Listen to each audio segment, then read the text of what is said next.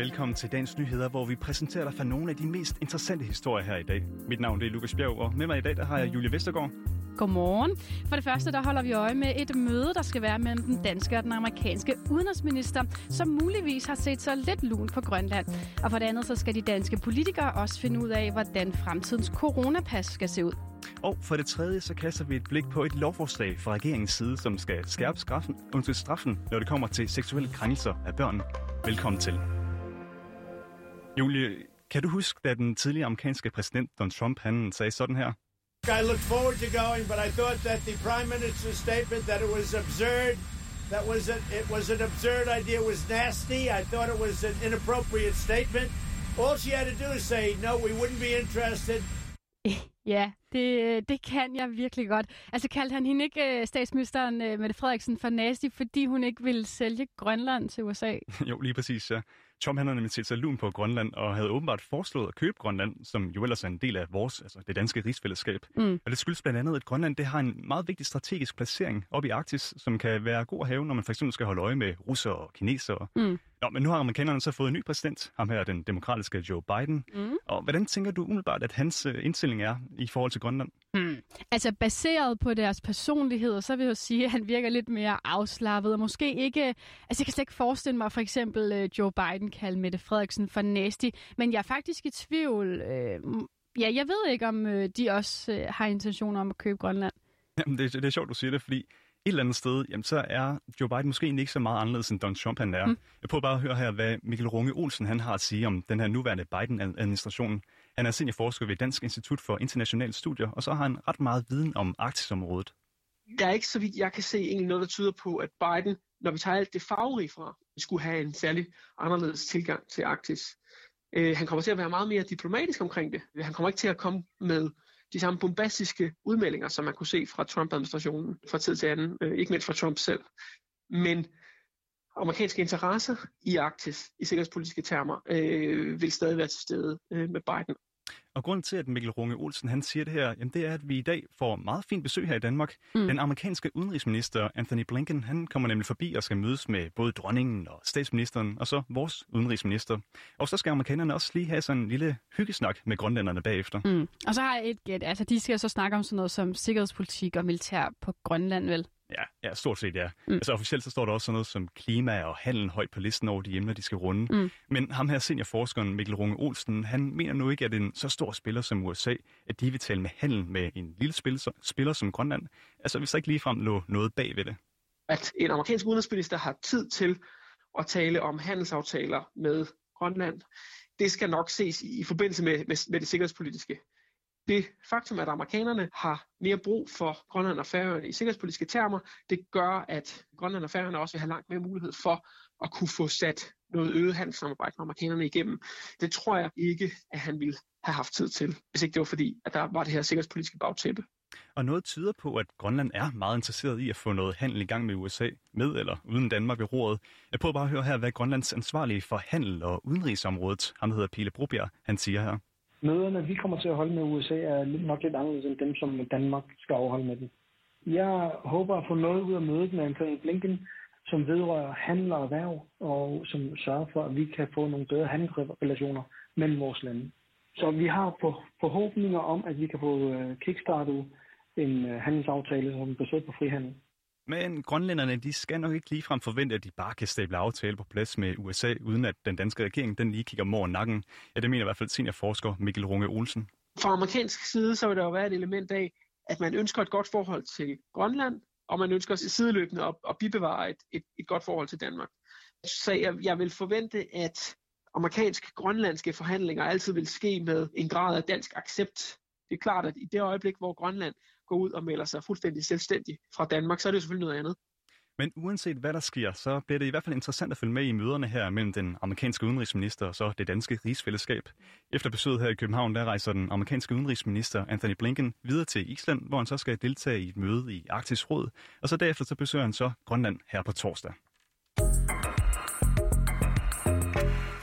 Du skal hive det frem, når du vil ind på en bar. Du skal hive det frem, når du vil på biblioteket og læse en bog. Og ja, du skal endda hive det frem, når du vil ned i fitness og straffe lidt jern. Jeg tænker, Lukas, du ved godt, hvad jeg taler om, ikke? Ja, et gæt, så vil jeg udenbart sige coronapasset. Yes, lige præcis. Og som det er nu, så skal du ret ofte vise et gyldigt coronapas frem, hvis du vil ind nogle steder herhjemme. Coronapasset det skal bevise, at du enten er blevet vaccineret, eller har fået foretaget en negativ test for nylig.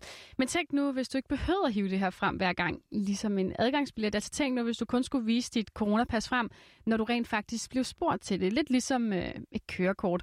Og den her model, den er der i hvert fald mange partier i Folketinget, der godt kunne tænke sig. Prøv bare at høre her, hvad radikale Venstres sundhedsordfører Stinus Lindgren han siger. Altså, det er jo ikke passet, der bremser smittespredning. Det er jo, at folk er så testet, og at folk bliver hjemme, hvis de er syge. Det er tilgangen. Og så kan man jo så enten kontrollere det, eller have tillid til, at folk rent faktisk gør det. Og jeg vil langt hellere have tillid til befolkning og til erhvervsliv og til alle andre aktører derude, end at, at kontrollere. Ja, så i radikale venstre mener de altså, at man bør vise coronapasset frem, når man bliver spurgt til det. Som for eksempel af politiet, i stedet for at vise det hver gang, man vil nogle steder. Men altså, hvilken forskel gør det helt præcis? Ja, altså problemet er jo, at coronapas simpelthen holder folk fra at tage på restauranten, i biografen og på museer. Det fortæller i hvert fald Nils M. Jensen, der er formand for organisationen Danske Museer. Vi oplever altså, at folk de meddeler, at det her coronapas, det faktisk er en hindring for besøg. Det er helt entydigt, at vi mister de øh, spontane gæster, dem der lige beslutter sig på dagen. Der skal noget til, før man beslutter sig for at gå ud på en kulturaktivitet. Og det siger øh, mine kollegaer derude i museumsverdenen, at lige i øjeblikket, der kommer kun en tredjedel af det, man normalt forventer. Ja, men det kan være, at det ændrer sig nu, for i dag der skal Folketingets partiledere forhandle om den næste fase af genåbningen. Og her kan det muligvis være, at et flertal vil have ændret måden, vi bruger coronapasset på. I hvert fald er både enhedslisten, de radikale og fire oppositionspartier enige om, at en kørekortmodel kunne være smartere. Venstre vil gerne have udfaset brugen af coronapas så hurtigt som muligt, og sundhedsordfører Martin Gertsen han siger sådan her. Ja, jeg håber jo, at både de radikale og enhedslisten står ved det, de har sagt uden for forhandlingslokalet, inde i forhandlingslokalet. Og gør de det, jamen så vil det jo være muligt at, at presse regeringen til at få indskrænket anvendelsen af coronapasset. Det synes vi vil være en rigtig, rigtig god idé. I dag, der skal forhandle, eh, undskyld, i dag til forhandlingerne skal partilederne også kigge på, hvordan flere kan eh, komme fysisk tilbage på arbejde, og hvordan de unge kan komme fuldt og helt tilbage på uddannelsesinstitutionerne. Der skal slås hårdere ned, når børn de bliver udsat for seksuelle overgreb. Ja, sådan lyder den kontante melding fra regeringen, der i dag vil præsentere et nyt udspil, som indeholder ni initiativer mod seksuelle overgreb mod børn. Og et af de her initiativer, det er, at straffen for, og nu citerer jeg lige her, anden kønslig omgang end samleje med et barn under 15 år, ja, den straf den skal stige med 50 procent. Hos Børns Vilkår, der netop arbejder for at sikre, at ingen børn i Danmark de bliver svigtet, ja, der hilser man det her forslag meget velkommen. Det fortæller direktøren Rasmus Kjeldahl med de sager, som øh, der efterhånden kommer frem, og, og, og de alt for milde domme, der, der er faldet, så synes jeg, det er helt berettiget, at man ser lovgivningen efter og måske definerer netop øh, seksuelle overgreb bredere, kan man sige, fordi øh, betydningen for børn øh, kan meget vel være lige så alvorlig, øh, uanset hvad det er for en form for kønslig omgang, der, der er fundet sted. Også hos støttepartierne SF og de radikale, der kan man se en fidus i hårdere straffe, når det kommer til overgreb på børn. Her der får du lige retsordfører Karine Lorentzen Denhardt fra SF. Jeg synes, vi har en forpligtelse til at øh, passe på børn, øh, og straffene er ret lave på det her område. Øhm, og her der får du lige Christian Hegård også, som er retsordfører undskyld, for de radikale. En af de værste forbrydelser, man overhovedet kan begå, det er overgreb øh, mod børn af seksuelt indhold, fordi det kan være med til at traumatisere børn øh, for, for livet, give dem varige men, psykiske skader og, og mange andre ting. Ja, altså, det er vel også ret svært at være uenig i, at seksuelle overgreb på børn, det skal straffes hårdt, tænker jeg. Ja, ja det må man sige. Ja. Altså selv Dansk Folkeparti, som ikke ligefrem er vildt begejstret for de forslag, der normalt kommer fra regeringen, mm. at de synes, at det her det er faktisk en meget god idé at give hårde straffe. Men de kunne da godt tænke sig endnu hårdere straffe, fortæller retsordfører Peter Skorp vi så gerne, at det blev 100% mere, altså fordobling af straffen for seksuelle overgreb mod børn. Øh, hvorfor kun 50 procent? Ja, men hos både SF og de radikale, der ønsker de ikke, at en større straf skal stå alene. De mener, at man også bør tænke i at behandle pædofile, så man på den måde kan forebygge seksuelle overgreb. Her der får du lige Christian Hegård igen fra de radikale venstre. Man skal ikke tænke, at det er fordi, man tager et særligt hensyn til de forfærdelige gerningsmænd, der begår overgrebene det, at de får den rigtige hjælp, behandling og vejledning, det betyder, at de næste ofre, de næste børn, ikke øh, får et seksuelt overgreb øh, imod sig. Og det er den samlede pakke og myndighedsindsats, der er afgørende. ikke bare se på, på straffen øh, alene.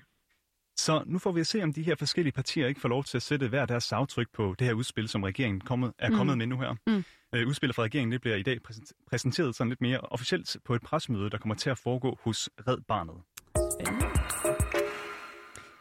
Og det var, hvad vi havde at byde på i den her omgang af dagens nyheder. Mm. Din værter var i dag mig, Lukas Bjerg, og med mig der havde jeg Julie Vestergaard. Ja, tak fordi du lyttede med. Ja.